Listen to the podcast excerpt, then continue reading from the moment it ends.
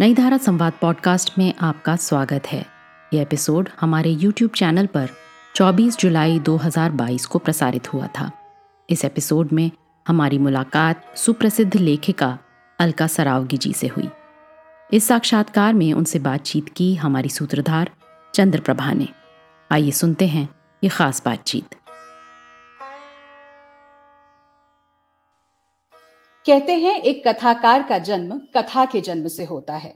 वो कथा जो उसके आसपास बारीक धागों जैसी बुनी या उलझी हुई होती है और जिसे एक एक करके वो कथाकार अपनी लेखनी से बुनते हुए अतीत वर्तमान से संजोते हुए भविष्य की नींव में गढ़ देता है, हमेशा हमेशा के लिए। नई धारा की संवाद श्रृंखला की आज की कड़ी में आप सभी का स्वागत है।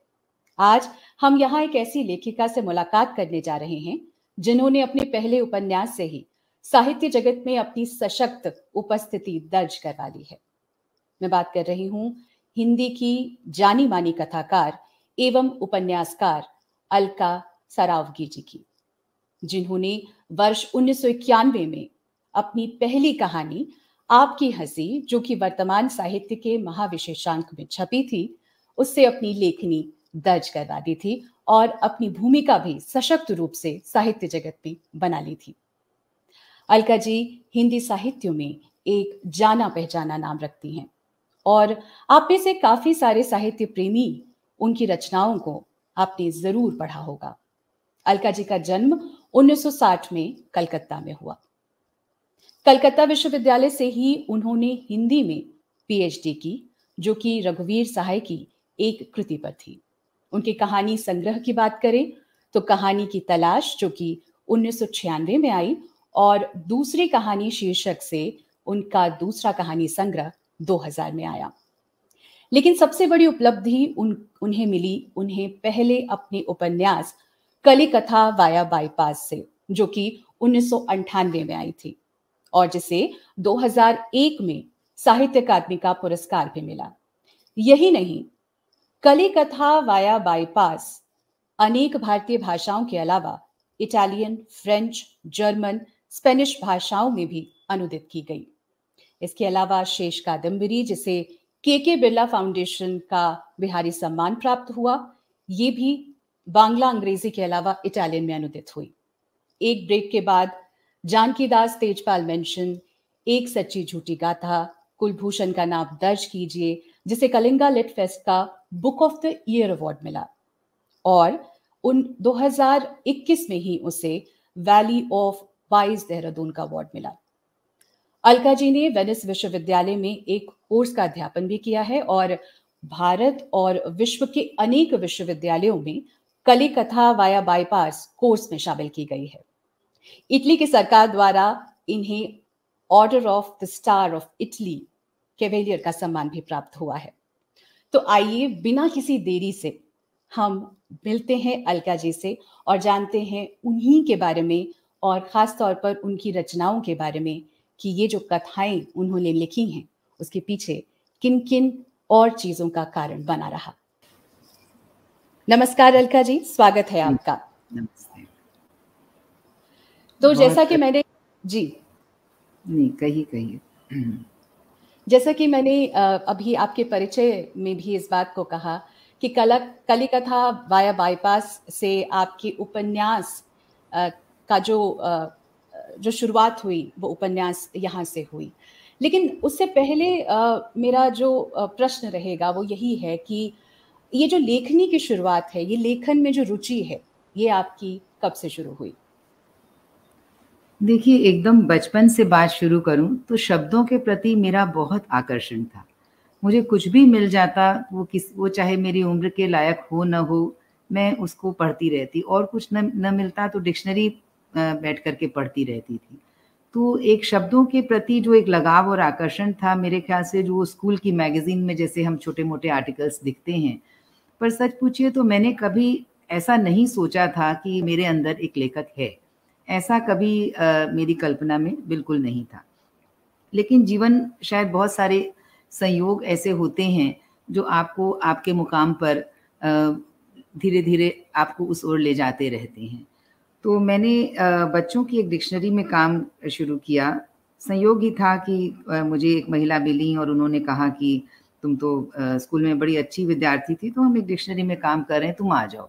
तब तक मेरे दो बच्चे हो चुके थे और इस तरह की घर के बाहर निकल कर कोई भी काम, चाहे वो साहित्यिक काम ही क्यों ना हो, ऐसा ऐस, ऐसा कभी किसी ने किया नहीं था, न मेरे ससुराल में न मेरे पीहर में। तो लेकिन मैं वहाँ पर अशोक सेक्सरिया से मिली, जो कि मेरे गुरु हैं और जिनके कारण मुझे लगता है कि मुझे ये समझ में आया कि मेरे अंदर में एक लेखक है। अशोक जी से बहुत सारी बातें होती बचपन की, इधर की उधर की, और अशोक जी आ, कहते कि आप इसको लिख डालिए। तो मैं आ, मैं सोचती थी कि इसमें इतनी साधारण बातों में लिखने जैसा क्या है, पर खैर इसी तरह मैंने छोटे छोटे फीचर्स लिखे। फिर नवभारत टाइम्स के अखबार में मैंने आठवां कॉलम करके कुछ फीचर्स उसमें भी लिखे। और फिर कलकत्ते के बाहर एक बार हम परिवार के साथ में घूमने गए थे और जब लौट करके आए तब किसी एक जिस एक शख्स से जिससे हम मिले थे, तो वो एक ऐसा शख्स था जिस जिसने मुझे बहुत दिनों तक वो मुझे हॉन्ट करता रहा। और फिर एक दिन मैंने उठकर उस पर एक छोटी सी कहानी लिखी और उसका नाम लिखा रखा आपकी हंसी।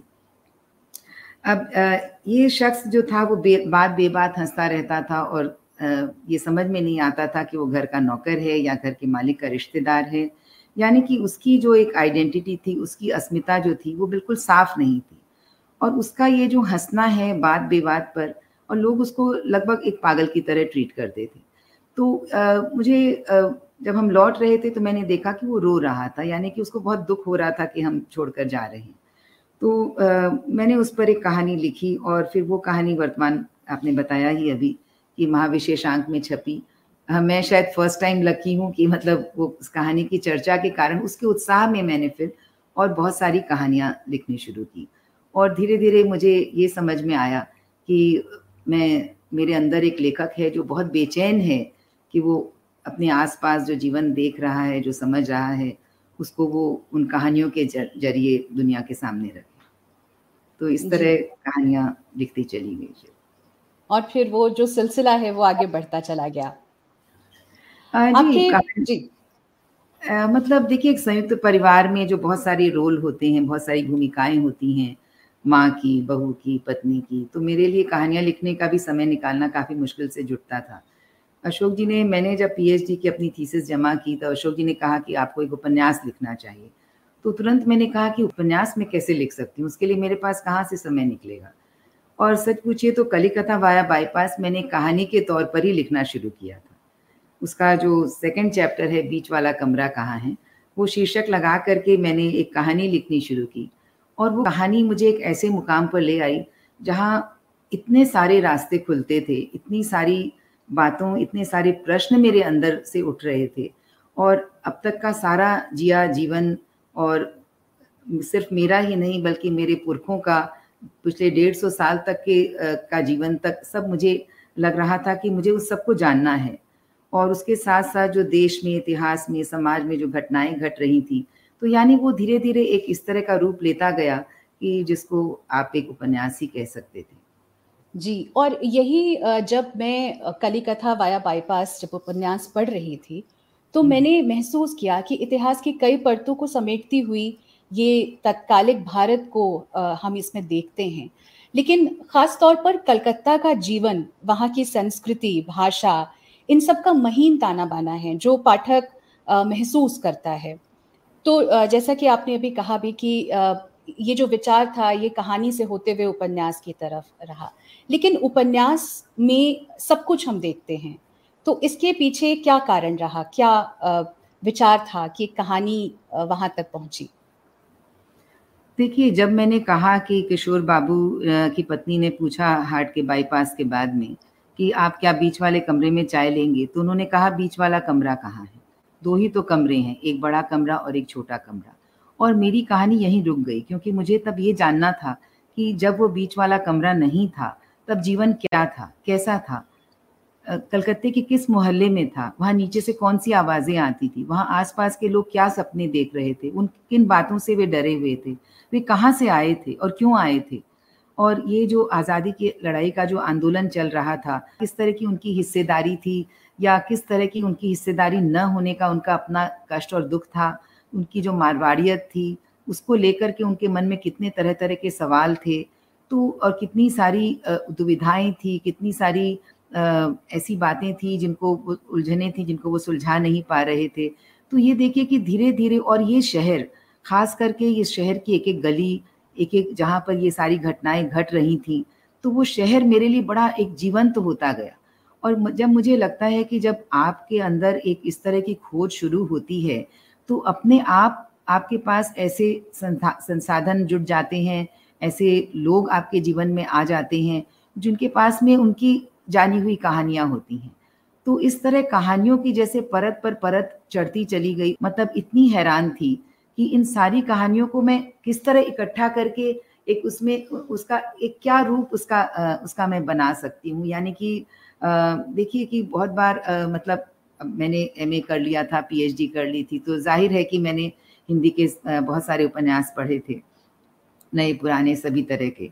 तो पर मुझे ये लग रहा था कि ये जो कथाएं जो इतने लोग मुझे सुना रहे हैं और जो इतनी सारी किताबों में, इतनी सारी बातों में जो कथाएं मेरे पास दिन दिन रात माने जैसे कथाओं का एक जैसे एक बिल्कुल पहाड़ हो गया है, तो ये कथाएं किस तरह से ये एक कहानी के तौर पर कैसे किसी पाठक को बताई जा सकती हैं। तो ये एक बहुत ही बड़ा मतलब एक मेरे लिए खुद के लिए मतलब एक बहुत एक ऐसा समय था जब मुझे कई बार लगता था कि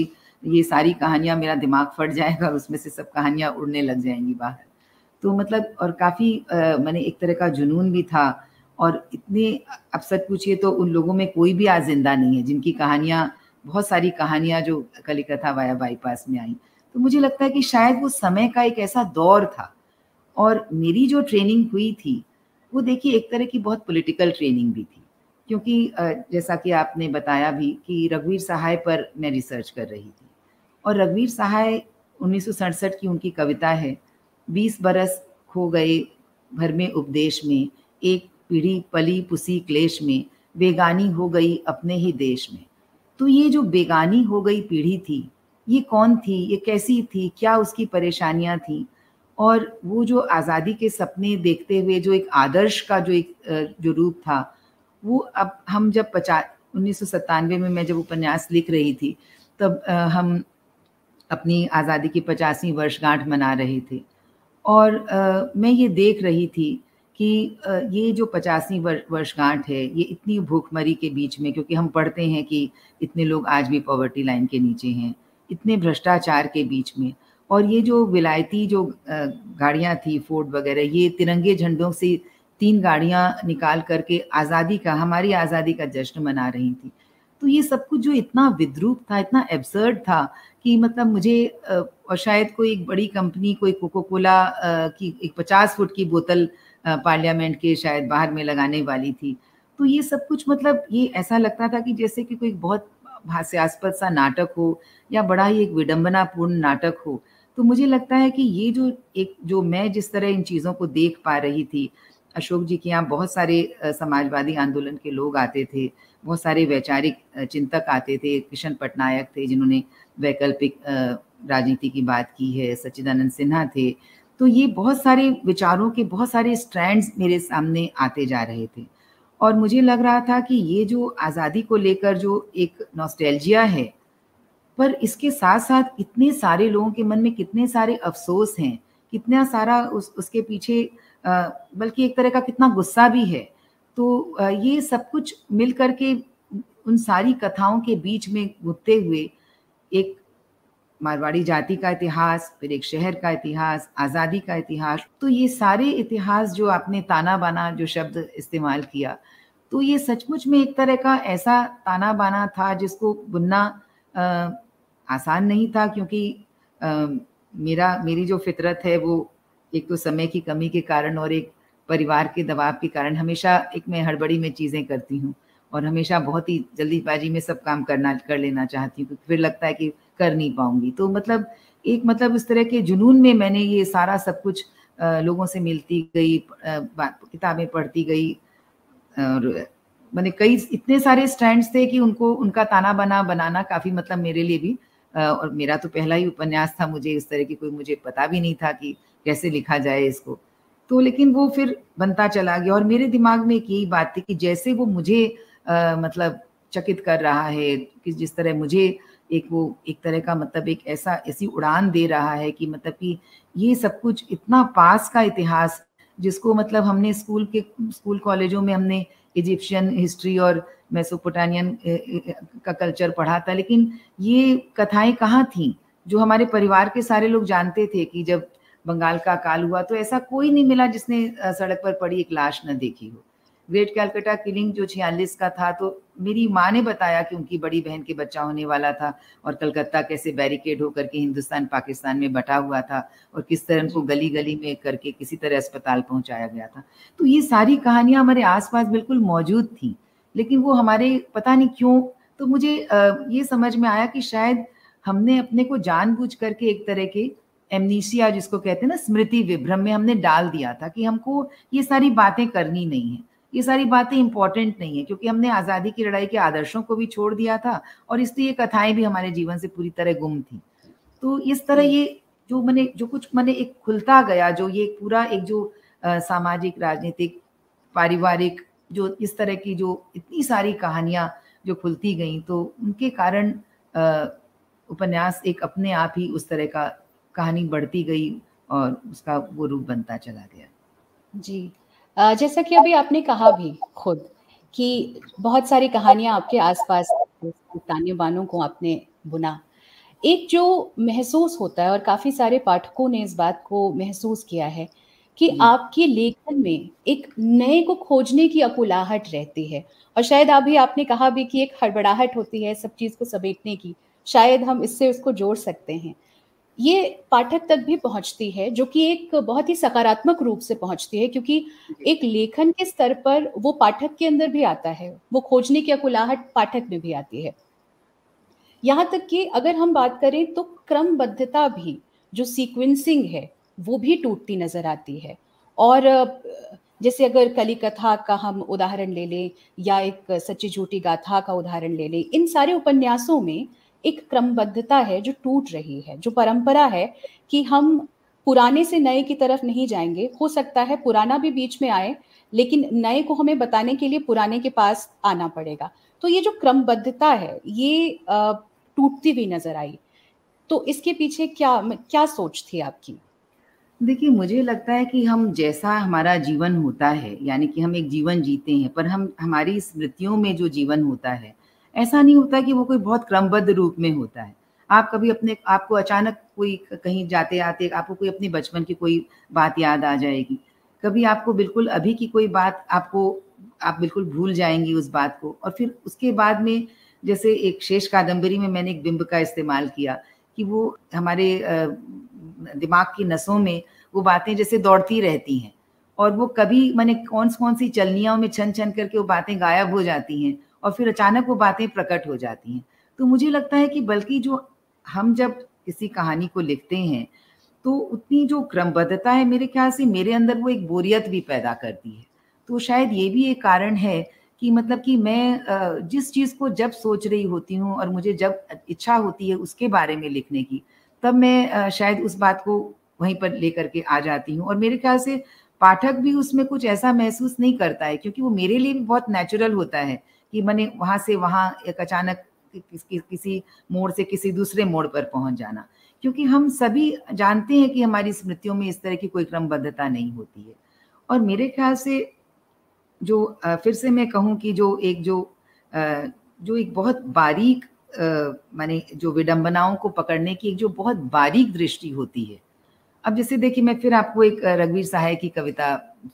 थोड़ी सी बताती हूँ। एक बिंब है रघुवीर साहब का, कविता की पंक्तियां इधर उधर हो सकती हैं कि ये भारत एक महागद्दा है प्रेम का, जिसमें सदानंद महीन धोती पहने पसरा हुआ है। तो ये देखिए कि ये जो विडंबनाएं हैं वो किस तरह से बिल्कुल मतलब एक अलग अनोखे रूप में आती हैं। एक तरह का एक कौतुक भी उसमें रहता है, एक तरह का मजाक, एक तरह का अंडरस्टेटमेंट, इस तरह का एक जो उसके अंदर जो एक बुना हुआ रहता है, जो उसके अंदर प्रवाहित होता है। और एक जो जो पाठक मतलब उसको पकड़ लेता है उस, उस अंडर करंट को, तो उसके लिए एक बहुत ये बहुत एक आनंद का कारण होता है। हम आप हम कोई भी अगर किताब पढ़ते हैं और उसके अंडर करंट को अगर हम माने उस तरह से हम पकड़ लेते हैं, तो आप देखिए कि माने हम भी उसके उसको आनंद के साथ में उसको पढ़ पाते हैं। तो ये आ, ये सारी बातें हैं जो साथ साथ चलती रहती हैं। जी, जैसे कि अभी आपने स्वतंत्रता की भी बात, क्रमबद्धता जो है वो कोई ऐसी कोई ऐसी चीज नहीं है, क्योंकि देखिए एक तो ये भी है कि मतलब कि जैसे मुझे ये लगा शुरुआत में ये लगा कि मतलब कि एक अपनी मौज में कहानी कही जाए, क्योंकि देखिए अब इतने सारे दबावों के बीच में जब आप लिख रहे हैं तो आपके लिए तो वो लिखना तो एक बहुत प्लेजर होना चाहिए ना। आप किसी खांचे में या किसी उसमें बंद कर अगर आप कोई भी काम करते हैं तो आप देखिए कि उसमें आपके लिए प्लेजर नहीं होता है। और अगर आप इस बात से अगर मुक्त हो जाएं कि चलो हम जो लिख रहे हैं लिख रहे हैं, कोई को पसंद आए ना आए, तो फिर शायद आप वो लिख सकते हैं। तो अगर वो मौज अगर पाठक उसको पकड़ लेता है या उसको अपने अंदर वो उसको ले लेता है उस मौज को, तब फिर वो भी उसी मौज के साथ में उस रचना को पढ़ पाता है। इसलिए क्रमबद्धता कोई खास बात नहीं थी बात नहीं थी और आपने अभी स्वतंत्रता की बात की कि स्वतंत्रता जो है वो स्वतंत्र एक लेखक को भी अपनी सोच पे स्वतंत्र होना चाहिए ताकि पाठकों से जो जुड़ाव है उसका वो उस रूप से बने। आपकी कहानियों को पढ़कर कई बार ऐसा लगा जैसे स्वतंत्रता और प्रेम दोनों सामने हैं, लेकिन उनमें एक विरोधाभास है या शुरुआत से अंत तक वो बना हुआ है। आ, शायद आप छोड़ना चाहती हैं पाठकों पर, जैसे कई सारी कहानियां ऐसी हैं जिन्हें हम आ, जब पढ़ रहे होते हैं पाठक के रूप में पढ़ रहे होते हैं तो ऐसा लगता है कि ये पाठकों पर छोड़ दिया गया है कि अब आप इसे समझें, क्योंकि ये तो दृष्टि है, इस दृष्टि को आपको समझना है, आपको अपने अनुसार उसको देखना है। आ, यही नहीं, आपकी रचनाएं जो हैं स्वतंत्रता के अर्थ को अलग अलग रूप में गढ़ रही होती हैं, अलग अलग परिवेश में गढ़ रही होती हैं। आ, जैसे देश की स्वतंत्रता की बात अलग है, समाज की स्वतंत्रता बाजार, रिश्ते, राजनीति सभी को एक साथ बांधती रहती हैं, लेकिन अलग अलग हिस्सों में स्वतंत्रता है, लेकिन सब अपने आप में आप मांग करते नजर आते हैं, स्वतंत्र होने की मांग करते नजर आते हैं। तो इसके बारे में आपका क्या विचार है? जी देखिए, मतलब एक मारवाड़ी परिवार में मेरा जन्म हुआ जहाँ मेरे ऊपर बहुत सारे बंधन थे, जो जो एक जो नेचुरल सेंस ऑफ जस्टिस बच्चों में होता है तो उन उसके कारण ये लगता है कि ये सब किस लिए है, हमारे ऊपर में इतने सारे बंधन क्यों हैं। तो बचपन से ही उस तरह की एक एक विद्रोहीपन मेरे अंदर था और एक स्वतंत्रता की बहुत बहुत बड़ी इच्छा। तो मेरे ख्याल से वो एक स्त्री होने का अनुभव है जहाँ पर एक स्वतंत्रता की बहुत इच्छा होती है कि मतलब कि हम अपनी तरह से अपना सब कुछ कर सकें। तो मेरा ख्याल है कि मैंने एक हम इस बात को की प्रतीति करते कर के साथ साथ ही बड़े होते हैं। आपकी स्वतंत्रता की इच्छा जो है वो कहीं ना कहीं उसका अगर आप अगर माने अगर आपको उसका मूल्य देना होगा तो वो प्रेम ही आप आपके हाथ से निकल जाएगा। यानी कि अगर आप अपने माता पिता की कोई बात न माने तो वो आपसे नाराज होंगे, आप आपको उन, उनके प्रेम से वंचित हो जाना पड़ेगा। तो मेरे ख्याल से ये जो एक एक्सप्लोरेशन है कि मतलब कि ये जो प्रेम और स्वतंत्रता का द्वंद है कि हमको दोनों एक साथ कैसे मिल सकते हैं, यानी हम स्वतंत्र भी हों और लेकिन हमसे प्रेम भी न छूटे, तो ये मुझे लगता है कि एक स्त्री होने के, आ, के का एक विशेष एक इस तरह का अनुभव है। हो सकता है कि पुरुषों का भी इस तरह का अनुभव रहा हो, ऐसा तो नहीं कहना चाहिए कि किसी पुरुष का ऐसा अनुभव नहीं हो सकता है, लेकिन मतलब मुझे लगता है कि मेरा अपना पर्टिकुलर अनुभव इस तरह का बहुत रहा। और मुझे लगता है कि एक हमेशा जो एक माने हमारे अंदर एक तरह का समझौतावाद बचपन से ही पैदा किया जाता है कि बहुत सारी बातें आपको न भी पसंद हों तो भी आप उनके साथ में काम चला लीजिए। तो फिर रघुवीर सहाय मुझे याद आते हैं, वो कहते हैं कि हम तो हम तो लेंगे सारा का सारा जीवन, कम से कम वाली बात न हमसे कहिए। तो मतलब मुझे लगता है कि ये ये सारी जो बातें थी मतलब एक बचपन के साथ ही मतलब जो एक स्वतंत्रता और प्रेम के बीच का जो एक डायलेक्टिक्स था, ये मुझे समझ में आता रहा। और ये हमेशा मेरी रचनाओं में भी इसी इसीलिए खास करके जो मेरे मेरी कहानियाँ जो हैं, जो शुरू में लिखी हुई कहानियाँ हैं, उनमें आप देखेंगे कि ये ये द्वंद काफ़ी आता है, जो बाद में चल करके जो आप कह रही हैं कि एक राजनीति में, समाज में, परिवार में, देश में, वो सारी बातें फिर वो एक विस्तार लेती हैं और उस स्वतंत्रता का अर्थ मैं बार बार मैं एक्सप्लोर करती रहती हूँ बहुत बहुत तरीकों से। और मेरी एक कहानी है लाल मिट्टी की सड़क, तो उसमें अच्छा देखिए कई बार ऐसा होता है कि आप चूंकि स्त्री हैं तो आपको ये माना जाता है कि आप स्त्री विमर्श यानी स्त्री की आज़ादी की जो लड़ाई है उसमें उसमें आप शामिल हैं और आप उसी तरह लिख रहे हैं। पर मुझे लगता है कि मेरे साथ एक ये हमेशा रहा कि मैं एक तरह का एक होलसम जिसको कहते हैं कि एक व्यू मेरा रहा कि अगर पुरुष जो है अगर वो स्त्री को आज़ादी नहीं दे रहा है, एक पति अगर पत्नी को आज़ादी नहीं दे रहा है, कहीं उसके अंदर में डर है कि मतलब कि कहीं उसके साथ कोई हादसा ना हो जाए, क्योंकि समाज की संरचना ऐसी है कि जिसमें बहुत सारी आज़ादियाँ जो हैं वो अंततः आपको बहुत सारी परेशानियों में ले जा सकती हैं। तो यानी कि ये जो एक ग्राउंड रियलिटी है, तो मुझे लगता है कि उसका एहसास मेरे साथ हमेशा रहा और इसका इसलिए भी मतलब कि बहुत सारे जो एक्सप्लोरेशन हैं वो वो कहीं ना कहीं इसके चारों तरफ निकलते हैं और वो इसी इसीलिए वो कहीं एक बड़ी तोड़फोड़ की बात या जिसको हम कहते हैं कि एक मतलब एक बिल्कुल उससे अलग निकल जाने की बात, वैसी बातें आमतौर पर स्वतंत्रता का अर्थ खोजते हुए भी मुझे लगता नहीं कि मैं कर पाती, क्योंकि मुझे लगता है कि अंततः एक संवेदनशील समाज को बनाने की ज़रूरत है जिसमें कोई भी व्यक्ति स्त्री हो या पुरुष हो दरअसल स्वतंत्रता का अनुभव करते हुए जी सकता है। जी, और अभी मेरा जो अगला सवाल था वो इसी पर था, क्योंकि जिस दौर में आपने लेखन कार्य शुरू किया था उस दौर में कई स्त्री विमर्श लेखिकाएं हमारे सामने थीं जिन्होंने मुखर रूप से स्त्री के अलग अलग पक्षों को उजागर किया, लेकिन जब हम आपके साहित्य या आपकी रचनाओं को पढ़ते हैं तो उसमें ऐसा महसूस होता है कि स्त्री सम पर है, जैसा आपने कहा भी। लेकिन आ, मेरा सवाल ये है कि जिन आम स्त्रियों की कहानी या जिन आम घरों से उपजी मानसिक जो मनस्थिति वाली स्त्रियां थीं, उनकी कहानी को जब आपने लिखा, जो अपने आसपास आपने देखा या महसूस किया, उनको ये जो आ, और मैं कह रही हूँ आम जो आम रोजमर्रा के जीवन में, हमारे जीवन में जो जिन चरित्रों को आपने गढ़ा है, आपके जीवन में, आपके लेखन में वो महत्वपूर्ण भूमिका निभा रही हैं,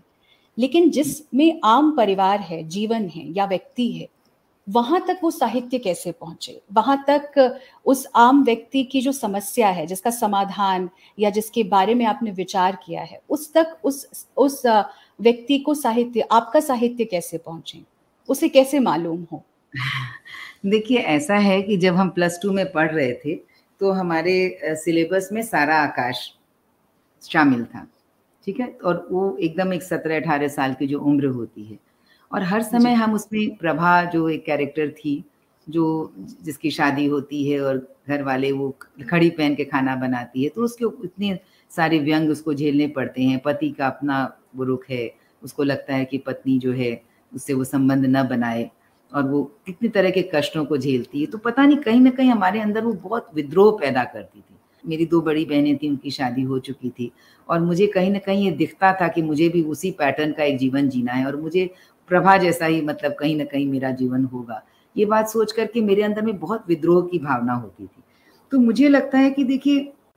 मतलब स्त्री विमर्श जो है, तो स्त्री की तकलीफ़ें तो ज़रूर हैं और आज़ाद होने के लिए बहुत सारी कीमतें चुकानी पड़ती हैं जो बहुत सी स्त्रियां नहीं चुका पाती हैं और इससे अंततः समझौते कर उसी तरह की जिंदगियां काटती रहती हैं। लेकिन मुझे लगता है कि जब हम साहित्य की बात करें तो साहित्य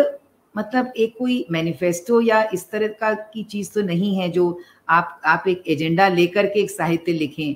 और उसी से आप एक क्रांति पैदा कर दें। तो मुझे लगता है कि इस तरह की जो बात है वो एक काफ़ी मतलब एक आ, पता नहीं, मुझे नहीं लगता है कि मतलब कि इस बात में कोई आनी जानी है।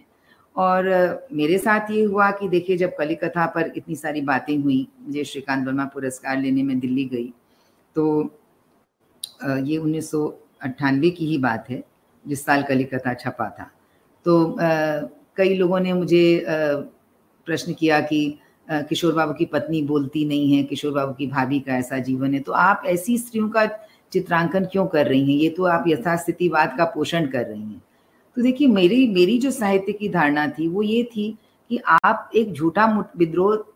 दिखाकर एक सच्चा विद्रोह पैदा नहीं कर सकते। हो सकता है कि रघुवीर सहाय के कारण ही ये धारणा बनी हो, क्योंकि मुझे ये लगता था कि आप एक जो हिस्टोरिकल रियलिटी है आप उसके अंदर से ही, तो आज हमारी माँ की जो रियलिटी थी उससे मैं पैदा हुई, तो वो कहीं ना कहीं तो वो विद्रोह जो है वो एक सच्चाई को जानते हुए विद्रोह होता है, वो एक मैन्युफैक्चर्ड विद्रोह नहीं हो सकता है। तो इसलिए एक तो आ, मेरी ये दृष्टि थी और आ, कई बार मतलब आ, कई लोगों ने ये भी कहा कि किशोर बाबू जैसे पात्र को लेकर के अलका सरावगी उपन्यास लिख रही हैं, तो ये एक तो डिफेमिनाइजेशन है कि मतलब कि वो एक स्त्री अपने स्त्रीत्व को नकार कर एक पुरुष पात्र को लेकर कहानी लिख रही है। तो ये भी मतलब मुझे आ, मुझे लगा कि मतलब कि भाई अब आप आप मुझे क्यों बता रहे हैं कि हम क्या लिखें और क्या ना लिखें। अब आप कह रहे हैं आप स्त्री हैं तो आप स्त्री विमर्श ही लिखिए, तो आप स्त्री के लिए लिखिए, स्त्री जैसा लिखिए। तो ये तो एक तरह का आपको स्त्री के घेटों में बंद करना हुआ और ये आप स्त्री की आज़ादी के नाम पर ये कर रहे हैं। तो मुझे लगता था कि इस बात में ये मतलब कितना एक विरोधाभासी की बात विरोधाभास की बात है कि आप कह रहे हैं कि स्त्री को अपने तरह से अपना अनुभव लिखे, लेकिन आप कह रहे हैं कि ये ऐसा क्यों लिखे, तो वो राजनीति की बात ना करे, वो समाज की बात ना करे, वो एक बड़ा व्यापक कैनवास लेकर ना लिखे, तो कहीं आप ये उसको कह रहे हैं। तो ये देखिए कि मतलब मुझे ये सारी बातें बहुत ही मुझे लगता था कि जो मैंने एक परिवारों में जो जीवन में जिन बातों को हम झेलते हुए आए, अब लो ये साहित्य में भी अब सब हम सब हमको ये बताने लगे हैं कि अब ये करो और ये मत करो, ये करो तो ऐसे क्यों करो, वो वो करो तो वैसे करो। तो मुझे मतलब मुझे समझ में नहीं आती थी ये बातें और मुझे लगता था कि मैं क्यों नहीं लिख सकती, मैं वी एस नेपाल जैसा क्यों नहीं लिख सकती, मैं सलमान रश्दी जैसा क्यों नहीं लिख सकती, मैं स्त्री हूँ तो मुझे स्त्री के जैसा ही क्यों लिखना चाहिए या स्त्री के जो दायरे में जो चीज़ें आती वही क्यों लिखना चाहिए, मैं पुरुष पात्र पे क्यों नहीं लिख सकती। शरद चंद्र ने सारे स्त्री पात्रों को लेकर कथाएं लिखी, तो उन्होंने क्यों लिखी हैं वो कथाएं, उनको क्या पता था स्त्री होना क्या होता है। तो मतलब कि ये एक जो आप लगातार आप एक कैटेगराइजेशन करते रहते हैं ना, माने आप जेंडर के आधार पर या आप विषयों के आधार पर या आप आ, सोच के आधार पर, माने आप हमेशा एक कैटेगराइजेशन करते रहते हैं और आपको लगता है कि सबको उस कैटेगरी में फिट आप कर दें तो बढ़िया रहेगा। तो मुझे तो लगता है कि मेरी तो यही तमन्ना है कि मेरी मुझे किसी कैटेगरी में फिट ना किया जा सके जी। नहीं नहीं, ये बहुत ज़रूरी होता है कि हम किसी कैटेगरी में हमें फिट किया जाए और शायद यही कारण है कि आपका आपके जितने भी उपन्यास या आपकी कहानियां हैं वो आम जो पाठक हैं उनसे खुद को जोड़ पाते हैं और स्त्री विमर्श और पुरुष विमर्श या बाकी विमर्श जैसा आपने कहा भी वो कहीं दूर रह जाते हैं। अलका जी को बचपन से ही शब्दों से बहुत प्रेम था, कोई ना कोई किताब वो हमेशा पढ़ती रहती, कहानियों की किताब ना हो तो वो डिक्शनरी लेकर बैठ जाती। एक संयुक्त परिवार में रहते हुए उन्होंने लेखन के माध्यम से अपने आसपास की कहानियों और किस्सों को बेहद संजीदगी से दर्शकों तक पहुंचाया। आइए सुनते हैं इसके आगे की बातचीत। एक आपका उपन्यास है कुलभूषण का नाम दर्ज कीजिए, तो कुलभूषण का नाम दर्ज कीजिए उपन्यास भी कहीं ना कहीं इतिहास, राजनीति, बाजार, इन सब से प्रभावित है। तो हम चाहेंगे कि हमारे दर्शकों के लिए उसका कोई एक अंश जो है आप यहाँ पर सुनाना चाहें। जी बिल्कुल। सबसे पहले तो मुझे लगता है कि आ, मैं कुलभूषण के बारे में थोड़ा सा बता दूं कि वो एक मारवाड़ी पात्र है जो बांग, बांग्लादेश जो आज के बांग्लादेश और पहले के ईस्ट पाकिस्तान और उसके पहले के पूर्व बंगाल के कुष्टिया शहर से विस्थापित होकर उन्नीस सौ चौंसठ के दंगों के समय, यानी कि सैंतालीस में नहीं, मैंने जो बंगाल का जो विभाजन हुआ था उस समय नहीं, बल्कि वो उन्नीस सौ चौंसठ के दंगों में कुष्टिया से यहाँ आता है एक तरह का रिफ्यू, रिफ्यूजी बनकर। उसका परिवार पहले से यहाँ पर बसा हुआ है और परिवार में उसके लिए कोई जगह नहीं है, तो वो हमेशा वो बहुत काला, देखने में काफ़ी अगली है और लंबा दुबला पतला, उसका कुछ अजीब से उसके नाक नक्श हैं, तो परिवार के लोग सब उससे उस कन्नी काटते हैं और उसके लिए कहीं उसके लिए कोई जगह नहीं बचती है। तो वो फिर एक बंगाली औरत से शादी कर लेता है और अपना एक बंगाली नाम रख लेता है, लेकिन अब उसकी मुसीबत ये है कि कहीं कुछ जीवन में कहीं उसके लिए कोई जगह नहीं है, तो वो एक बस कंडक्टर तक का काम करता है। लेकिन ये जो परिवार है यानी कि मारवाड़ी परिवार, तो वो ये उसको उससे वो नौकरी उसको नहीं करने देना चाहता है क्योंकि उसको लगता है कि हमारे परिवार के सम्मान पर धब्बा है। तो ये कुलभूषण जो हमारा एक खास पात्र है जिसमें एक पत्रकार जो रिफ्यूजियों पर किताब लिख रहा है वो कुलभूषण का इंटरव्यू कर रहा है। तो इस चैप्टर का नाम है कुलभूषण, कौन कहता है नाम में क्या रखा है। पसीना और पसीने की गंध, कुलभूषण ने रिफ्यूजियों पर किताब लिखने वाले पत्रकार को कहा। कलकत्ता में बस कंडक्टरी करने वाले दिनों को याद करता हूँ तो बस यही याद आता है। पत्रकार चुपचाप उसका मुंह देखता रहा। उसने सवाल किया था, बस कंडक्टरी के दिनों के अनुभव बताइए। कुलभूषण से पूछने का मकसद यह था कि उन्नीस सौ अड़सठ का साल कलकत्ता में नक्सल आंदोलन के चरम का साल था। ऐसा हो ही नहीं सकता था कि कलकत्ता के उत्तर में दक्षिणेश्वर काली मंदिर से शहर के बीचों बीच चौरंगी के बस रूट पर उसने कोई कांड न देखा हो। अरे हाँ, चरमराती हुई बजती हुई पुरानी जर्जर बस का काला काला धुआं। कुलभूषण फिर कहने लगा, रात में जब घर आकर खांस कर बलगम निकालता तो वह पूरा काला होता था, कपड़े काले, बाल चिटचिटाते हुए। कुलभूषण हंसते हुए कह रहा था, लेकिन काम बुरा नहीं था, परिवार का पेट पाल लेता था। आप तो जानते हैं उन दिनों बेकारी और हड़तालों का जमाना था, रोज ही बस किसी न किसी नारे लगाते जुलूस में फंस जाती, गली गली में शोर है, जीएम शाह चोर है। देखिए, एक नारा भी याद आ गया। ओह, तो पत्रकार ने अपनी दाढ़ी पर हाथ फेरते हुए हंसकर कहा, तो आप बेकारी से बचने के लिए कंडक्टर बने? कुलभूषण ने कहा, वैसे तो रिफ्यूजियों के लिए नौकरियां थी, पढ़े लिखों के लिए भी और मुझ जैसे अधपड़े आदमी के लिए भी। आप देखेंगे कि उन दिनों का अखबार उठाकर देखें तो कलकत्ता में लोग रिफ्यूजियों को नौकरी पर रखने के लिए इश्तेहार देते थे। घर में नौकरदाई का काम, स्कूल में शिक्षक का, बच्चों को प्राइवेट ट्यूशन पढ़ाने का, दर्जियों के लिए नौकरियां थी। घर में साफ सफाई करने वाले, खाना बनाने वाले रिफ्यूजी और रिफ्यूजी प्राइवेट टीचर को रहने की जगह, खाना और हाथ खर्चा देने का इश्तेहार आता रहता। यानी कि घर में बच्चों को पढ़ाने वाले टीचर को घर के और सारे काम भी करने होंगे। बात पूरी करते करते कुलभूषण के साथ पत्रकार भी खिलखिलाकर हंस पड़ा। पत्रकार के दिमाग में शर्ट पैंट पहने, चश्मा लगाए एक भद्र बंगाली का चेहरा उभर आया था, जो बच्चों को पढ़ाने के बाद में घर में झाड़ू लगा रहा था। आपने बताया कि आप रायपुर के माना कैंप से लौटकर सबसे पहले एक साड़ी प्रिंटिंग कारखाने में काम सीखने गए थे, उसका क्या हुआ? पत्रकार के सवाल पर कुलभूषण की हंसी गायब हो गई। होना क्या था, वही हुआ जो मेरे साथ होता आया है। चोरी कोई करे भरे कोई। कारखाने का मैनेजर एक नंबर का चोर था। उसने प्रिंटिंग के लिए आई साड़ियों की कई गांठें चुरा ली। मुझे चार दिन की जेल में पुलिस ने हाजत में रखा। कोर्ट में पेशी हुई तब मुझे छोड़ दिया गया। मैंने कोर्ट में अंग्रेजी में बताया कि मैं पूर्व बंगाल के एक धनी घर का रिफ्यूजी हूँ, जो काम सीख कर अपना कारखाना खोलने के मकसद से वहां गया था। मेरी बात सुनकर जज क्या और वकील क्या सब हक्के बक्के रह गए। मैंने कहा, साहब शक्ल पर मत जाइए, यह शक्ल आपकी भारत सरकार की दी हुई है, जिसने अपने ही लोगों को मारे और लूटे जाने के लिए एक दूसरी सरकार के हवाले कर दिया। पत्रकार ने कुछ अचरज के साथ कहा, आप तो अच्छी अंग्रेजी बोल लेते हैं, क्या ईस्ट बंगाल के स्कूलों में अंग्रेजी की पढ़ाई अच्छी थी?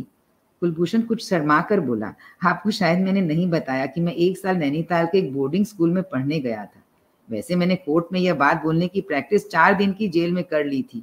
एक से एक पढ़े लिखे लोग जेल में मिलते जो हैं। कुलभूषण के साथ पत्रकार भी खिलखिलाकर हंस पड़ा। मेरा ख्याल है कि एक छोटी सी एक बानगी उपन्यास की और पात्र की और उसकी कथा इससे आपके सामने आती है। बहुत बहुत शुक्रिया आपका कि आपने कुलभूषण का नाम दर्ज किए गए इस अंश को पढ़ा। एक सवाल है अलका जी, जब मैं आपकी किताबों को पढ़ रही थी और जब मैंने कुछ और किताबों को देखा तो उसके पहला पृष्ठ जो हम कवर कहते हैं, कवर बुक का जो होता है कवर पेज, वो अक्सर पीले रंग का होता है। आ, चाहे जी चाहे कलिकथा वाया बाईपास हो, कहानियों की तलाश हो, कुलभूषण का नाम दर्ज कीजिए हो, इनमें मैंने इस रंग के चुनाव को बहुत ज़्यादा देखा। और अगर मैं आ, एक दो और आपके शेष कादम्बरी जो है उसको भी कहूँ तो उसमें एक पीलापन जो है वो रहता है। इस रंग को हम देख सकते हैं। तो क्या इस इसके पीछे कोई ऐसा कोई खास चुनाव है या ये ये रंग आखिर आपके हर कवर के ऊपर इस रंग को मैं देखती हूँ? देखिए, कलिकथा का कवर चुनने की बात कहूँ तो आ, मेरी एक मित्र थी जिसको नया नया फोटोग्राफी का शौक हुआ था, तो उसको लेकर हम आ, कलकत्ते में गंगा नदी के किनारे किनारे घूमे, क्योंकि उसमें एक कथा आती है ना कि कलकत्ते में गंगा नदी के पानी से सड़कें धोई जाती थी। और इसलिए किशोर बाबू के जो पूर्वज थे उन्होंने कहा कि हम तो ये शहर तो इतना पवित्र है, इसमें गंगा के पानी से धुलाई होती, तो इसमें इसी में हम रहेंगे, कभी छोड़ेंगे नहीं कलकत्ते को। तो खोजते खोजते मतलब हम एक ऐसे मॉन्यूमेंट पर पहुंचे जिसको जेम्स प्रिंसेप घाट का मॉन्यूमेंट कहते हैं। तो ये मॉन्यूमेंट बचपन से मेरा देखा हुआ था, लेकिन अभी वो जो नया ब्रिज बन रहा था, सेतु जो गंगा नदी पर, विद्यासागर सेतु, उसके लिए पूरा टिन से ढका हुआ था बरसों से। तो एक टिन गिर गई थी और हम उसके अंदर घुस गए। मैंने अपने मित्र को कहा कि बस यही कवर रहेगा, तो इसकी फोटो खींचो। तो वो पूरा एक, एक आप देखिए कि जैसे पूरा एक ओवरग्रोन जैसे ये जो है ना, ये जो पीले रंग की जो इमारतें होती थी, देखिए इसका पीला रंग है, और ये चारों तरफ एक जंगल से जैसे पूरा एकदम ढका हुआ, और मतलब कि पूरे चारों तरफ, यहाँ पे अगर आप गौर से देखेंगे तो आपको जेम्स प्रिंसेप दिखा हुआ लगा दिख जाएगा। तो मुझे लगता है कि मतलब कि ये एक जो इतिहास, और ये इतिहास इस तरह से मतलब कि जिसको हमने भूल हम भूल गए, हमने छोड़ दिया, और उसके चारों तरफ एक जंगल उगाया, मैंने उस इतिहास की जैसे ये कथा, और उसके पीछे बहुत सारी कथाएं थी कि गंगा नदी के किनारे पर बना हुआ था, अंग्रेज और किसके स्वागत के लिए बना था, जब आ, कोई बड़ा अंग्रेज आ, आ, कोई आ, राजकुमार आया था तो उसके स्वागत के लिए ये दरवाजा बनाया गया था कि वो यहाँ से आएगा। तो ये देखिए कि मैंने कि ये कारण था कि ये जो पीली इमारत इसमें आना। शेष कादम्बरी में जो रूबी गुप्ता का चरित्र है, तो देखिए वो उसके कवर पर एक ग्रैंडफादर क्लॉक है। अब ये जो ग्रैंडफादर क्लॉक होती है, ये अपने आप में सचमुच बहुत सारी कहानियां उसके अंदर में ही छुपी होती हैं, क्योंकि एक तो बहुत सारी कम बहुत कम ग्रैंडफादर क्लॉक रह गई हैं, और उसका जो एक पूरा उसके पीछे जो उसको उसकी चाबी भरने का, उसकी उसके घंटे बजने का, फिर उसका जो पूरा एक वो एक तरह की जैसे ग्रैंडफादर ही होती है जो आपके घर में मौजूद रहती है। तो मुझे लगता है कि ये कारण था कि, और उसके जो कलर्स थे वो वाकई बहुत ही मतलब इस तरह के कलर्स थे जो बड़े मने आपको मतलब कहीं एक जो पीला भूरा के बीच में और दोनों के मिक्सिंग में जो कलर्स आते हैं, तो वो इस तरह के कलर्स मतलब उसमें आए। कुलभूषण का नाम दर्ज कीजिए का कवर अगर हम कहें तो ये जो चित्र है, अगर आप देखें कि ये ये जो एक लॉरी है दंडकारण्य की रेफ्यूजी कैंप में ले जाने की, और इसमें ये सारे लोग जो चढ़ रहे हैं अपना असबाब, बक्सा, थैला, पोटलियाँ ले करके, कहीं छाता है धूप से बचने के लिए, और लोग ट्रक में लाद रहे हैं। तो ये तो चित्र मैंने चुना था, लेकिन उसके बाद का जो ये जो पीला रंग एक तरह का मैप है, देखिए अगर आप इसमें देखें, और ये कटीले तार हैं जो जो बॉर्डर बताते हैं। तो ये तो हमारे प्रकाशक की देन है, तो इसमें मेरा चुनाव नहीं था, पर मतलब मुझे लगता है कि शायद ये जो उड़ा हुआ पीला रंग, इसमें कहीं एक मतलब एक इतिहास, जिसको हम सीपिया कलर्स भी कहते हैं ना, कि जो मतलब एक माने काला सफेद भी नहीं, लेकिन उसको दोनों के एक जो धुंधला जाता है, एक पीला रंग चढ़ जाता है, लेकिन कहीं उसमें वो बहुत जिंदा रहता है, और बहुत सी अपने आप ही वो चित्र बहुत सारी कहानियां कहते हैं। तो हो सकता है कि आपकी बात से मैंने ध्यान से देखा कि वाकई पीला रंग तो है सब जगह। जी, और जब मैंने इन सारे बुक कवर्स को देखा तो मुझे यही लगा कि जैसा कि आपने कहा भी कि हमारी हमारी जो याद होती है उसमें ये रंग जो है बहुत महत्वपूर्ण भूमिका निभाता है। सेपिया कलर्स जब जिसका हम प्रयोग करते हैं वो हमारे शायद मनस्थिति को प्रकट करता है। तो शायद यही कारण था कि मैंने इस प्रश्न को आपसे यहाँ पूछा कि क्या रंगों के चुनाव में आपने सोचा था, या ये अचानक से ही अवचेतन में अवचेतन में रहा होगा? आपने पॉइंट आउट किया, मुझे काफी आश्चर्य भी हो रहा है कि मैं खुद ही आप मुंह घुमा करके अपनी दोनों किताबों को देख रही थी, तो बहुत अच्छा लगा कि आपने इस बात को नोटिस किया, और मुझे भी उससे मेरा मेरा खुद अपने ही आप, आपसे परिचय करवाया आपने की वो स्मृति के रंग हैं। बिल्कुल जी। आ, एक और मेरा प्रश्न है अलका जी कि आप जब कहानी लेखन करती हैं या कहानी कर्म के साथ साथ आप पाठकों के लिए भी कुछ छोड़ जाते हैं, उनके उनका काम भी आप कहती हैं कि आप मैंने आपको कहानी सुनाई, अब आपका काम है आपको सोचने का, चाहे वो अनुमान लगाना हो या कल्पना करना हो। वो कहानी के अंतिम में हमेशा ऐसा लगता है कि पाठक या तो गहरी सोच में रहता है या जो लेखक है वो उस पर छोड़ के चला जाता है कि अब आप सोचिए या आप विचार कीजिए कि आगे क्या होगा। तो इसके पीछे क्या है? क्योंकि कई सारी कहानियों में मैंने ये महसूस किया कि आप पाठकों पर उनका ये कार्य छोड़ देती हैं कि अब आप सोचिए कि आपको क्या करना है, आपको सोचना है। देखिए इसके पीछे भी मुझे लगता है कि एक तो अशोक अशोक जी की एक बात मुझे याद आती है, अशोक सेकसरिया जो मेरे गुरु थे उनकी, कि वो कहते थे कि कहानी कोई ऐसे कोई लॉकेट नहीं होती कि उसको बंद करके लास्ट में उसको बंद कर दो। तो एक तो ये बात मुझे अब आपके कहने से मुझे इतनी पहले की उनकी कही हुई बात याद आई, और दूसरा आ, मतलब मुझे लगता है कि जो नई कहानी की जो कला थी, जिसके अशोक जी भी एक माने कहानीकार के रूप में एक हस्ताक्षर थे, माने एक अंत पर ले जा करके माने हम अपने अपने अंत को कहीं थोप न दें उसके ऊपर, माने हम पाठकों के ऊपर में कहीं ना कहीं मतलब अपने अंत को बता दें कि भाई अब यही अंत है, और तुमको इसी अंत को ही अपना मतलब इसको ऐसे ही बस कहानी को पढ़ के यहीं तक तुमको रह जाना है। तो मेरा ख्याल है कि ये भी एक जो एक जो मानसिकता थी ना, कि जो एक फिर रघुवीर जी की एक कविता याद आती है कि मैं ताकत से नहीं, मैं उम्मीद से बोला कि मैं सही हूँ। तो मतलब ये देखिए कि मतलब कि एक जो रचनाकार है वो कहीं ना कहीं पाठक को आपकी रच, अपनी रचना प्रक्रिया में, अपनी रचना में शामिल कर लेना चाहता है। तो उसको और मतलब एक तरह का ये एक सचेत एक सचेत क्रिया है कि आप एक कहानी बुन रहे हैं। ऐसा भी आप देखेंगे कि बार बार आ, मेरी कहानियों में या उपन्यासों में भी आप देखेंगे कि ये चित्र चीज़ आपको मिलेगी, क्योंकि मुझे लगता है कि मतलब कि हम जब जो, जो लिख रहे हैं उसमें आ, पाठक भी अपनी एक पैरेलल कहानी लिखता है कहीं ना कहीं, मतलब कि उसके दिमाग में भी अपने पढ़े हुए, सुने हुए या अपना अपना जो जीवन जीता है उसके भी कुछ टुकड़े उसमें वो याद आते हैं उसको। तो मुझे लगता है कि पाठक के लिए वो स्पेस अगर हम छोड़ सकें तो वो पाठक उसमें एक बहुत एक तरह की एक बहुत मुक्ति महसूस करता है। मैंने इस बात को भी ये मैंने अगर आप कलिकथा का ये टेक्स्ट में भी देखें तो आपको ये बात मिल जाएगी कि कोई भी जो पाठक होता है वो जब अपने किसी कृति में किसी अपने जीवन का कोई हिस्सा अगर उसको मिल जाए तो वो उसको ऐसे लगता है कि वो धरती से ऊपर उठ गया और वो उड़ रहा है। तो मुझे लगता है कि पाठक को शामिल करने की एक जो एक सचेत रूप से एक बात मेरे दिमाग में बिल्कुल शुरू से ही मतलब रही होगी, और इसलिए बार बार जो एक संवाद के रूप में वो उसका आपको पता नहीं कि वो स्त्री या पुरुष है, वो बूढ़ा है कि जवान है, वो नाटा है कि लंबा है, वो कौन है नरेटर उसका नाम भी नहीं है, लेकिन किशोर बाबू अपनी कथा इसी को लिखवा रहे हैं। तो देखिए ये जो जिसको वो कथा लिखा रहे हैं कहीं ना कहीं मैं चाहती थी कि वो पाठक वही हो जाए कि वो पाठक ही वो लिख रहा है उस कथा को,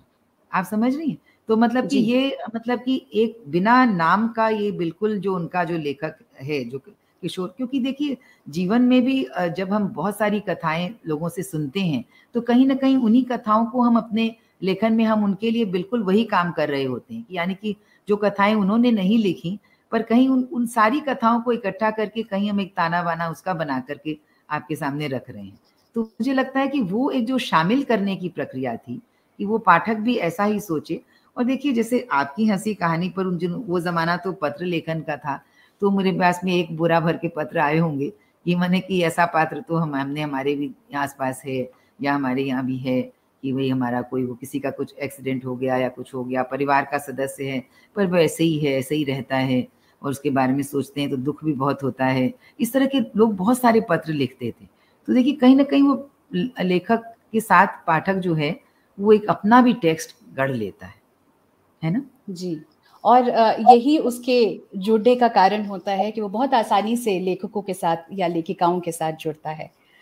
इसी से मुझे एक आपकी कहानी याद आती है, हर शय बदलती है, जो आपने अपनी कहानी संग्रह में लिखा था। उसमें एक जगह पर जो नायिका है, जो पात्र है, जो चरित्र है, वो कहता है कि वो कह रही है कि अब तो मुझे अपनी अगर कोई ये कहता है कि आपकी कहानी पढ़ के अच्छा लगा तो वो शब्द अब मुझे लगता है इससे ज़्यादा वो क्या कहेगा, अच्छा ही कहेगा, इससे आगे तो मुझे उस पर उतनी खुशी नहीं मिलती है। और जो अंश मुझे समझ में आया वो ये कि हम धीरे धीरे शब्दों के अर्थ को खोते जा रहे हैं। हम हर चीज़ के लिए या तो कुछ ऐसे गिने हुए शब्द, चुने हुए शब्दों का प्रयोग करते हैं। और जब मैंने उस कहानी को पढ़ा तो मुझे लगा कि हाँ, शायद मुझ जैसे बहुत सारे पाठक या जो आपको पढ़ रहे होंगे वो भी शायद ऐसा ही महसूस करते होंगे। तो ये जो विचार था, ये नब्बे के दशक में ये सोच ये कहाँ तक प्रभावित हुआ? क्योंकि आज हम सोशल मीडिया के ज़माने में इस पर बात करते हैं कि हम एक ही शब्द का प्रयोग बार बार कर रहे हैं, इसके अर्थ को हम खोते जा रहे हैं। तो आप क्या सोचती हैं इसको लेकर के?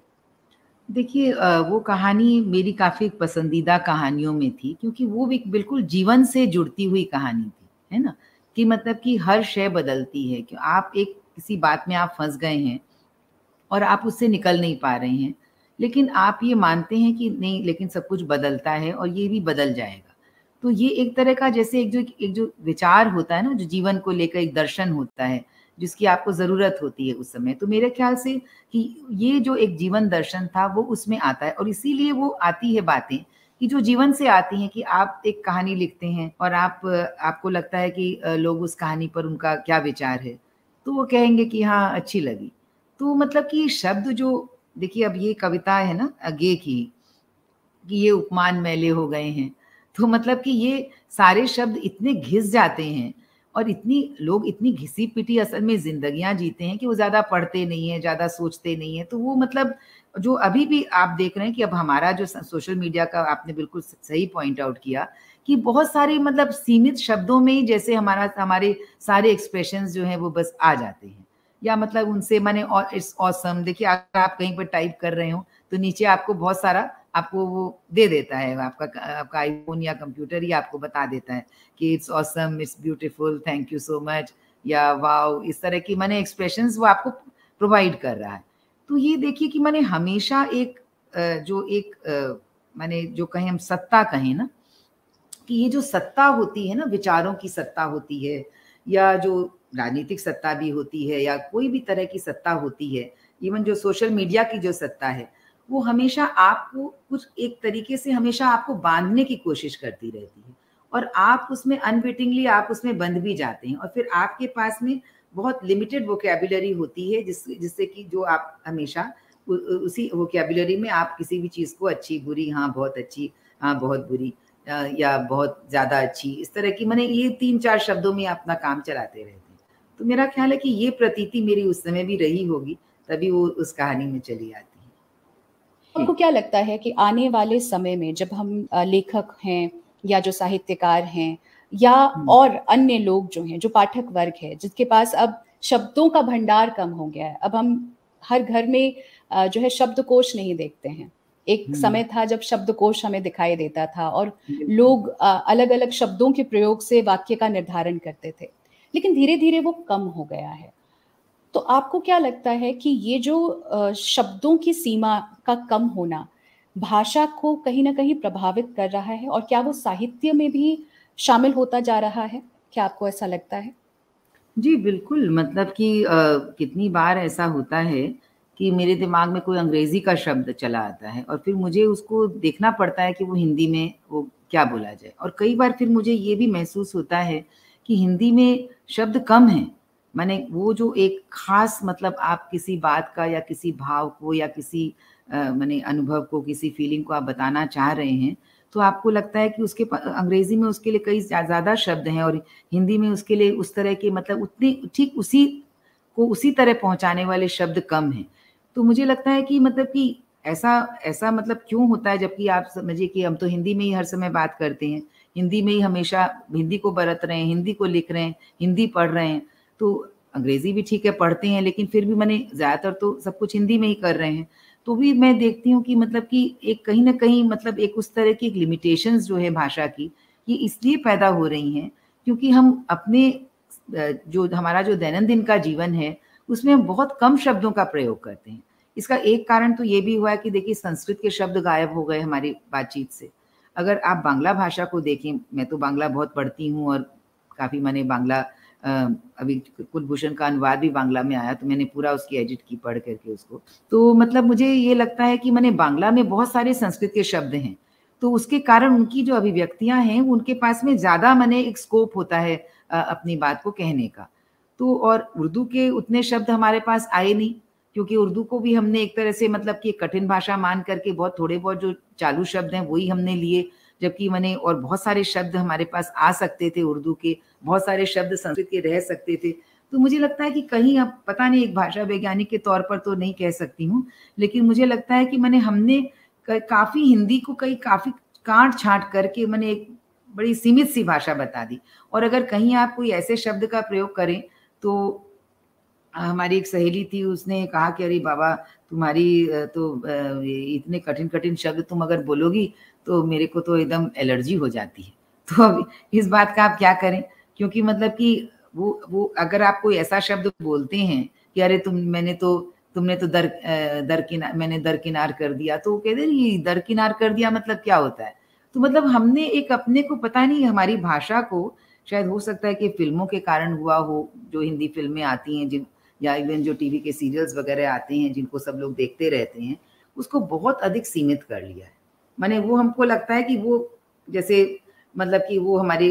जैसे अभी नई हिंदी के नाम पर भी कई लेखक हैं जो नई हिंदी लिख रहे हैं, तो मतलब मुझे लगता है कि शायद वो इसीलिए वो नई हिंदी के लेखक हैं और वो इसीलिए पढ़े जाते हैं क्योंकि उनके पास में इतनी कम भाषा में अपनी बात रख देने की उनकी एक, इनका जो एक तरीका है, तो वो ऐसे लोगों को बहुत अपील करता है जिनको जिनको कोई ऐसी भाषा को लेकर के कोई छटपटाहट नहीं है, यानी कि हम अपनी भाषा के लिए वो सही शब्द का इस्तेमाल कर लें।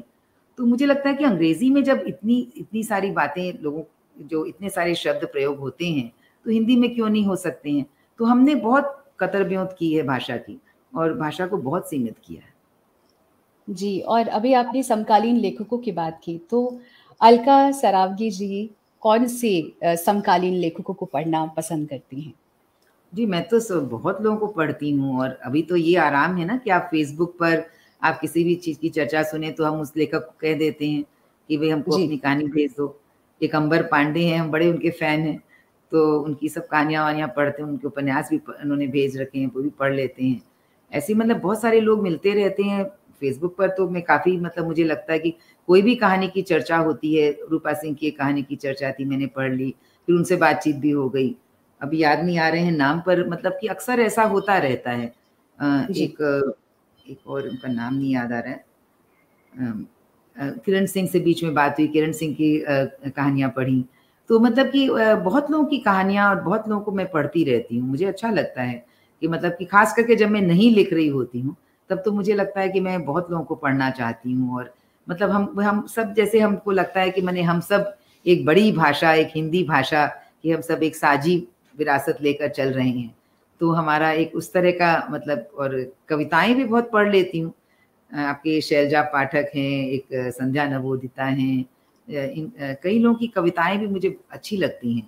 और मतलब उनमें कुछ एक नई बात, एक भाषा के साथ में कुछ नया प्रयोग, क्योंकि हर जनरेशन की एक भाषा कुछ तो अलग होती है। हमारे हमारे जो बाद में लिख रहे हैं, अब उससे तो हमारे पहले वाली भी जो जनरेशन, अब ममता जी को आप पढ़िए तो वो छोटी छोटी बातों में भी उनकी मतलब, चित्रा मुदगल को भी पढ़िए, मृदुला गर्ग हैं और अनामिका हैं, गीतांजलि श्री की तो मैं बहुत बड़ी फ़ैन हूँ, क्योंकि रेत समाधि पर मैंने इंटर रिव्यू लिखी थी दो दो साल पहले, तभी मैंने कहा था कि भाई बड़ा क्या मैंने अद्भुत मौज में लिखा गया उपन्यास है, जो मन में आया शब्द बनाया, जो लिख दिया। और मतलब मुझे तो बहुत ही बहुत लोग कहते हैं कि नहीं पढ़ा जाता है, पर मुझे तो लगा था कि मतलब कि ये ये ही मतलब एक उपन्यास लिखने का एक एक जो एक जो मौज होती है, जिसमें आप बहुत सी नई बातें पैदा करते चलते हैं। तो मुझे लगता है कि वो तो मतलब मुझे पढ़ने के अलावा बहुत कम ही मेरे शौक हैं, तो मैं काफ़ी पढ़ ही लेती हूँ, कहानियाँ तो खास करके पढ़ लेती हूँ, उपन्यास न भी पढ़ूँ। आपको ज्यादा पसंद उपन्यास पढ़ना है या कहानियां? देखिए, पसंद तो ज्यादा उपन्यास पढ़ना ही है, पर असल में उपन्यास उतने नहीं पढ़े जाते हैं जब तक कि वो एकदम मतलब, जैसे रेत समाधि पर रिव्यू लिखना था तब तो वो पढ़ा ही गया, पर उतने पढ़े नहीं जाते हैं उपन्यास। कई कई तो लाइंड अप हैं जिनको पढ़ना है, वंदना राग का उपन्यास मंगवा रखा है, कई उपन्यास हैं जिनको पढ़ने की इच्छा भी है, लेकिन वो भी पढ़े नहीं जा रहे क्योंकि उनके लिए आपको ज्यादा समय चाहिए। मेरा बेटा अंग्रेजी के उपन्यास बहुत पढ़ता है, वो हमेशा हर महीने एक किताब दे देता है कि ये लो इसको पढ़ लो, पर मैं देखती हूँ कि पढ़ नहीं पाती हूँ, क्योंकि अभी अब मेरे ख्याल से अपने लिखने का जो चक्कर है ना, उसमें दूसरों का पढ़ना कम हो जाता है। इसीलिए मैंने कहा कि जो फेसबुक पर कोई की चर्चा होती तो वो कहानी कहते हैं, भाई लेखक कोई कहते हैं कि हमको भेजो, लिंक भेज दो, हम पढ़ लेते हैं। तो इस तरह कई, अनुकृति उपाध्याय की मैंने कई कहानियाँ पढ़ डाली। अनुकृति उपाध्याय एक लेखिका हैं, बहुत अच्छा लिखती हैं, तो उनकी कहानियाँ पहले मैंने पढ़ी और मुझे बड़ी अद्भुत लगी। कई ममता जी भी काफ़ी पढ़ती हैं, वो कई कहानियों का जिक्र करती हैं, तो वो पढ़ी जाती हैं कहानियाँ। उपन्यास पढ़ने के लिए आपको ज़्यादा एप्लीकेशन, ज़्यादा समय चाहिए। जी अलका जी, हम अपने इस मुलाकात के आखिरी चरण में आ गए हैं, और ऐसे में हम चाहेंगे कि एक और अंश आप अपनी किसी भी रचना का यहाँ हमारे दर्शकों को सुनाएं अपनी ही आवाज। देखिए, मैं सोचती हूँ कि कलिकथा वाया बाईपास जो मेरा क्लेम टू फेम है, तो मैं सोचती हूँ कि मैं इसको तो पढ़ के सुना ही दूँ, तो शुरुआत से ही पढ़ती हूँ। कलिकथा उन्नीस सौ सत्तानवे।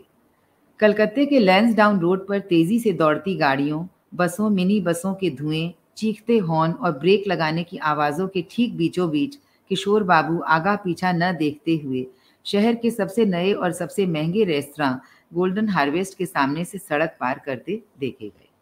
जो लोग किशोर बाबू को नहीं जानते, उनके लिए यह कोई ऐसी घटना नहीं कि वे इसे लेकर परेशानी में पड़े। लेकिन किशोर बाबू के जिन परिचितों रिश्तेदारों ने उनके इस तरीके से किसी भी क्षण कुचले जाने का खतरा उठाते हुए सड़क पार करने के दृश्य का वर्णन सुना, वे चौंके, सिहरे, अफसोस में डूबे और अंततः भाग्य की बात कहकर चुप हो गए। सत्तर साल पार करने के बाद भी दिमागी तौर पर किशोर बाबू जैसे असाधारण रूप से चौकन्ने व्यक्ति, जिनकी तुलना सिर्फ बंगाल के अस्सी पार मुख्यमंत्री ज्योति बसु से ही की जा सकती है, का इस तरह अचानक गड़बड़ा जाना उनके जान पहचान वालों के लिए एक सन्न कर जाने वाली सूचना थी, और वह भी इस तरह अकारण गड़बड़ा जाना। हकीकत तो यह है कि किशोर बाबू के साथ हुए इस अकारण हादसे का कारण भारतवर्ष के अस्पतालों की एक निहायत साधारण या आम किस्म की घटना में छुपा है। कलकत्ता शहर के सबसे नामी अस्पताल में बाईपास सर्जरी करवा कर जब किशोर बाबू होश में आए तो उन्होंने पाया कि उनके सिर के पिछले हिस्से में बहुत दर्द है।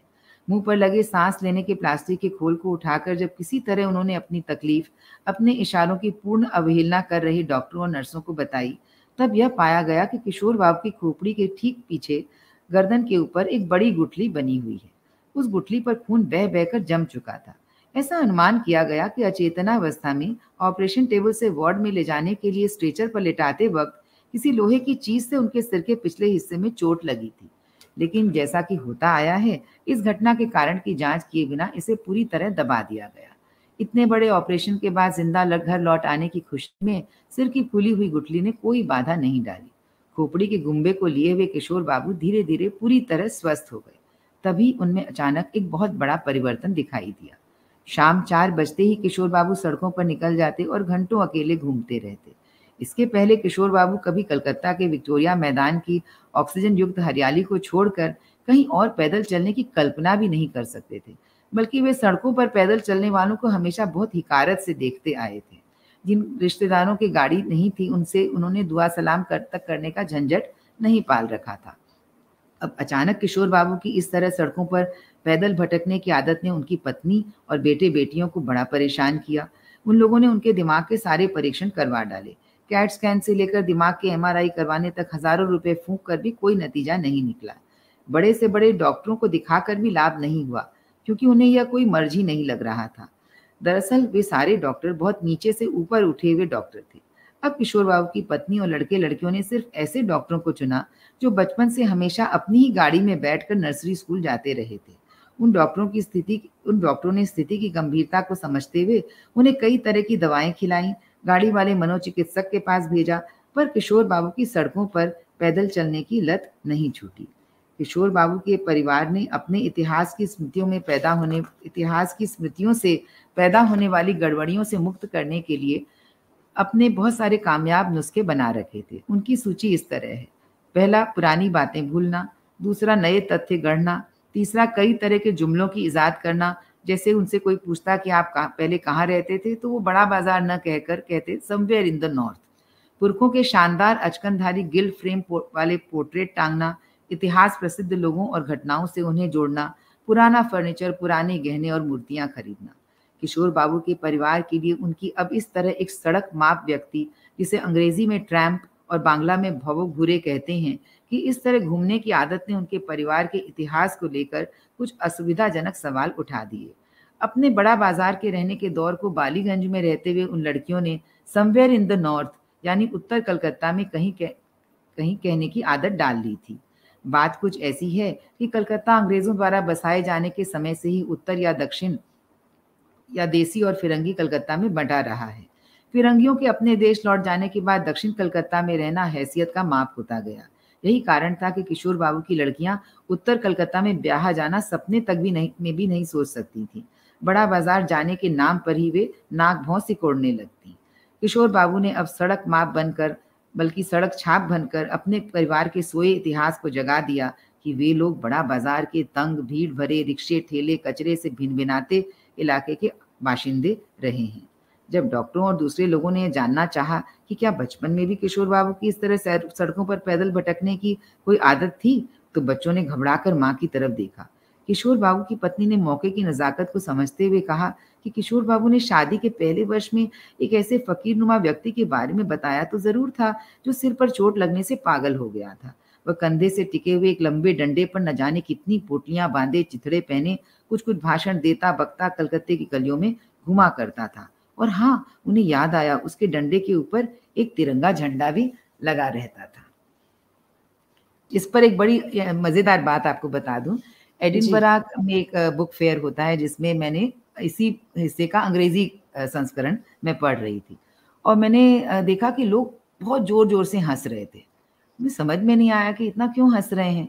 फिर बाद में ये जो टेलीग्राफ अखबार निकलता है यहाँ, उसमें एक लंदन डायरी करके निकलती, उसके रिपोर्टर हैं अमित रॉय। उन्होंने मुझे फ़ोन किया कि अलका जी मैं पहुंच नहीं पाया, मुझे देर हो गई, मैं फंस गया। मैंने सुना कि लोग आपके पढ़े हुए पर बड़ा हंस रहे थे, तो आपने कौन सा चुटकुला सुनाया? मैंने कहा पता नहीं क्या चुटकुला था, सब इतना हंस रहे थे। मैंने तो यही बताया कि किशोर बाबू के लोग की का परिवार नॉर्थ कैलकाटा से साउथ कैलकाटा में आने के लिए किस तरह उसने और साउथ मैंने अपने इतिहास को छुपाने के लिए वो क्या क्या करता था और किस तरह उस पर बात भी नहीं करना चाहता था।